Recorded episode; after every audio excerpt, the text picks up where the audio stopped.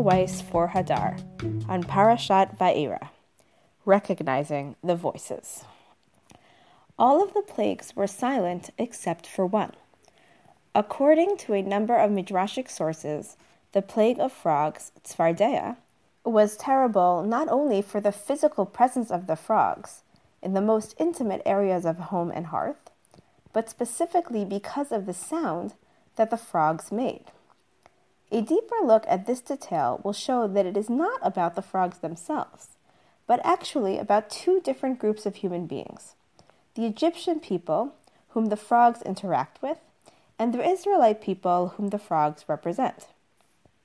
Listening to the croaking of these little animals and the noise that this plague produced can teach us much about what it means to be human and to recognize someone else as equally so. One of the sources which testifies to the noise of the frogs is Midrash Tanhuma. Vayetze Moshe vayitzak el Adonai al devar hatzvardeim. Moshe left Paro's presence and he cried out to God regarding the matter, devar, of the frogs. Rabotenu zichronam livracha amru, lo dai lahem lemitzrayim hashchatat hatzvardeim, ela shehaya kolan shel tzvardeim kasher lahem mimakatan. שהיו נכנסות בגופן וצועקין בתוכן, שנאמר על דבר הצווארדעים אשר שם לפרעה, על דיבור הצווארדעים. Our teachers of blessed memory said, The destruction caused by the frogs didn't suffice for the Egyptians. The sound of the frogs was more harsh than the plague.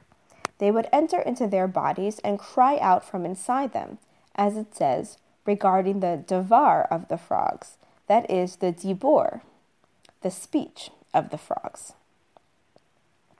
According to the Midrash, the worst component of the plague of frogs was its sound.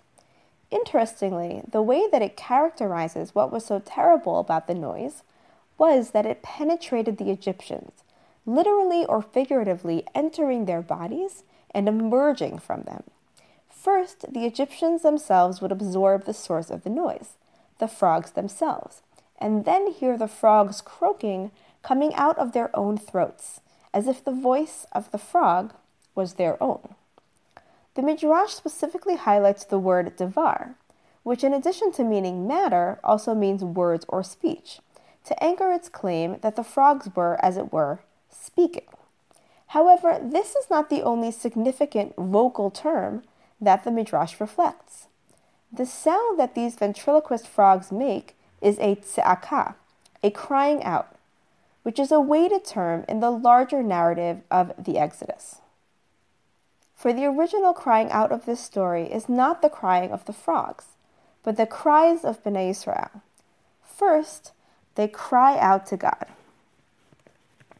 Vayihi vayamim harabim haim, vayamat melech Mitzrayim, vayanchu bnei Israel min ha'avodah, vayiz'aku, Vata'al shavatam el ha'elohim min ha'avodah.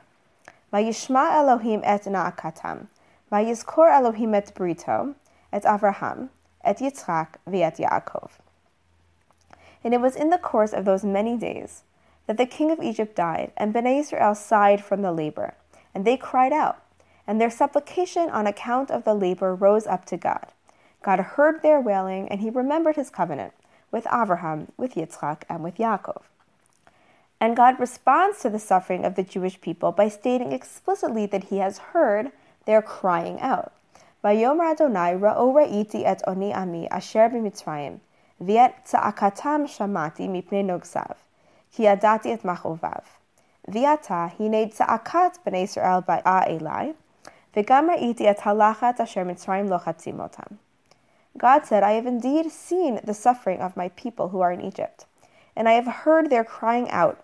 on account of their oppressors, and I have known their pain.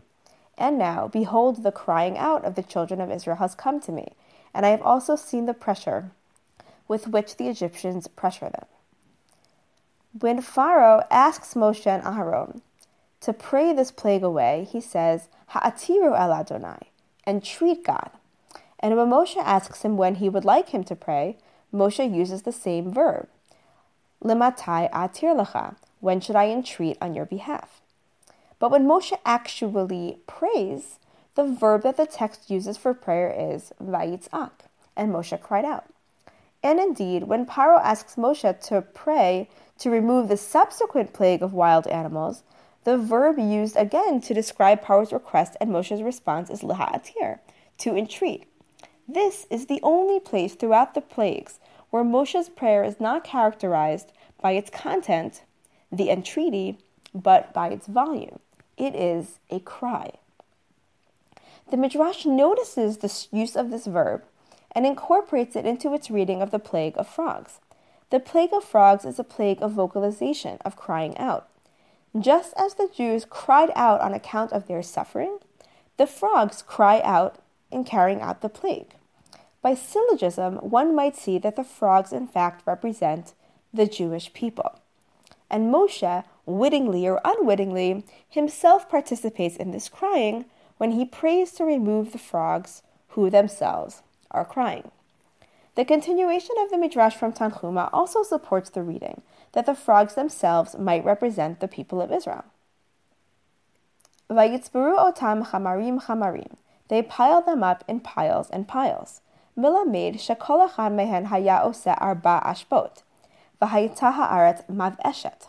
Lefisha Yisrael nivashin mimakot hamitzriyim. Midah keneged midah. This teaches that one of them would generate enough for four piles of refuse. And the earth became putrid, mav eshet, because Israel were made putrid, niv ashin, on account of the lashes of the Egyptians, measure for measure. The Midrash highlights two aspects of the aftermath of the presence of the frogs that they ended up in large piles, chamarim, and that they were rotting and emitted a putrid odor, mav eshet. Both of these roots, chamar and Ba'ash appear elsewhere in the story. The work that Bnei Israel is doing is a work of construction through bricklaying, the piling of bricks one on top of the other And the term for the mortar used to secure these bricks to one another is chomer. וימררו את חייהם בעבודה קשה בחומר ובלבנים ובכל עבודה בשדה, את כל עבודתם אשר עבדו בהם בפרך. They embittered their lives with harsh labor, with mortar, chomer, and bricks, and with all manner of field labor. All of the labor that they did was backbreaking. The language of ba'ash, putrefaction, also appears in the story as a verb to describe how Bnei Israel feel that the Egyptians perceive them. When Moshe and Aaron first encountered Paro, they not only failed to emancipate the people, but they ended up inspiring Paro to increase his demands. Paro claims that the people are lazy, and that is why they cry out asking for a holiday. Kinirpim heim al kenhem tuakim lemor nelchanis Elohenu for they are lax. That is why they are crying out, saying, Let us go and sacrifice to our God. In response to this increased suffering, Bnei Israel confront Moshe and Aaron on their way out of their meeting with Paro. Vayomru alehem, yira Adonai aleihem, v'yishpot asher hiv ashtem et rechinu be'enei Pharaoh, u'be'enei avadav, latet cherev bi'adam lehargenu. They said to Moshe and Aaron, God should appear to you and should judge the fact that you have made our scent putrid in the eyes of Paro and in the eyes of his slaves, to put a sword in their hands to kill us. According to the Midrash, Bnei Israel are absolutely correct the Egyptians do think of them as putrid and disgusting, as a plague of pests to be managed and controlled, if not completely eliminated. The reason why this plague is so horrifying to the Egyptians is that it is edifying to them. It highlights to them that they have been treating the Jews not like human beings, but like shiratzim, swarming, creepy crawlies that are considered disgusting and beneath contempt. Just as a person usually doesn't think twice about swatting a fly or crushing a worm, so too the Egyptians did not think of themselves as oppressing real people. What enabled them to perpetuate such evil to another group of human beings was that they didn't think of those people as human beings, but as a swarming entity, invading and putrefying the land. Therefore, what is troubling about the frogs is not their presence. Their presence can be dismissed or ignored, it can be managed. What is troubling about the frogs is their vocality And the genius of the Midrash is to physically place the throat of the frogs into the throats of the Egyptians.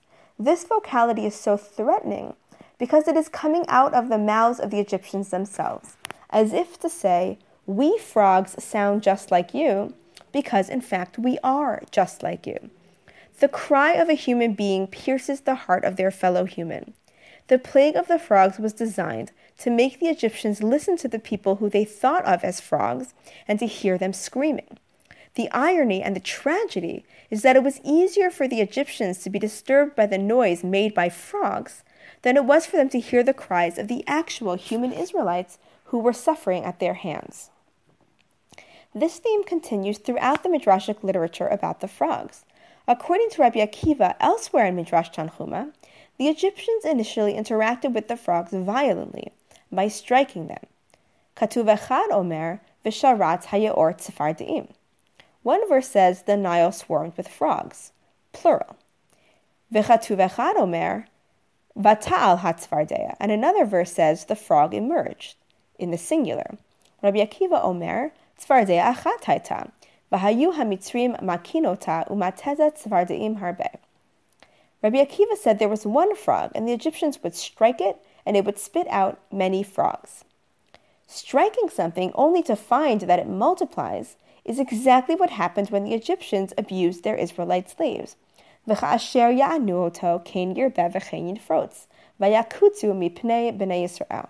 And the more they caused the people to suffer, the greater and more widespread it became, and they loathed the children of Israel. Just as striking the Jewish people made their number increase, so too striking the frogs did not exterminate them. It empowered them to grow in physical and auditory volume. The oppressing of the Israelites, the attempt to rob them completely of their humanity, and to transform them entirely into slaves, backfired. It prodded them to develop. It caused them to recognize who they really were and to become able to assert their right to redemption. Rabbi Joseph Dov Ber Soloveitchik understands that the crying, even if at first inarticulate, not only educated the Egyptians, but also educated the human slaves about their own humanity. It was critical to the development of their identity as a full, free, and independent people, capable of knowing that they needed to leave Egypt and that they had the right to dignity and freedom. Before Moshe came, there was not even a single sound. No complaint was lodged, no sigh, no cry uttered. Only an agonizing, unhuman shriek would penetrate the weird silence of the night. The slaves were gloomy, voiceless, and mute. Torture was taken for granted. They thought this was the way it had to be. When Moshe came, the sound, or the voice, came into being. Kad ata Moshe, ata kol. Moshe, by defending the helpless Jew, restored sensitivity to the dull slaves. Suddenly they realized that all that pain, anguish, humiliation, and cruelty, all the greed and intolerance of man vis a vis his fellow man, is evil. This realization brought in its wake not only sharp pain, but a sense of suffering as well. With suffering came loud protest, the cry, the unuttered question, the wordless demand for justice and retribution. In short, the dead silence of non existence was gone. The voice of human existence was now heard. To compare Bnei Israel to the frogs, in order to make this point, gestures to the tragedy that it was easier for the Egyptians to recognize the pain of the frogs and to hear their crying out than it was for them to hear and understand the anguish of their fellow human beings. The noise that the frogs make, the noise that the slaves make, is what announces their capacity not only for pain, but also for suffering. Through these human like frogs, through the parable, the Egyptians are given a window into seeing and recognizing the humanity of people who they treated worse than animals. The noise that they made made it harder to ignore and dismiss them. The lesson here is twofold. First, it is to us as the Egyptians. We need to listen to the voices that seem that they are irrelevant, or that we might dismiss as different from us somehow less real or less human. We need to be able to look past the way that pain and suffering disfigures people, look past our own guilt, and recognize them as being just like us. not abstractly and in the image of God, but concretely in our own human image. The second lesson is to us as the Israelite slaves. Though it is dangerous to remain stuck in a mode of complaint, sometimes we need to be willing to make some noise. The first step to emancipating ourselves from our slavery was to complain of the pain and indignity of being enslaved.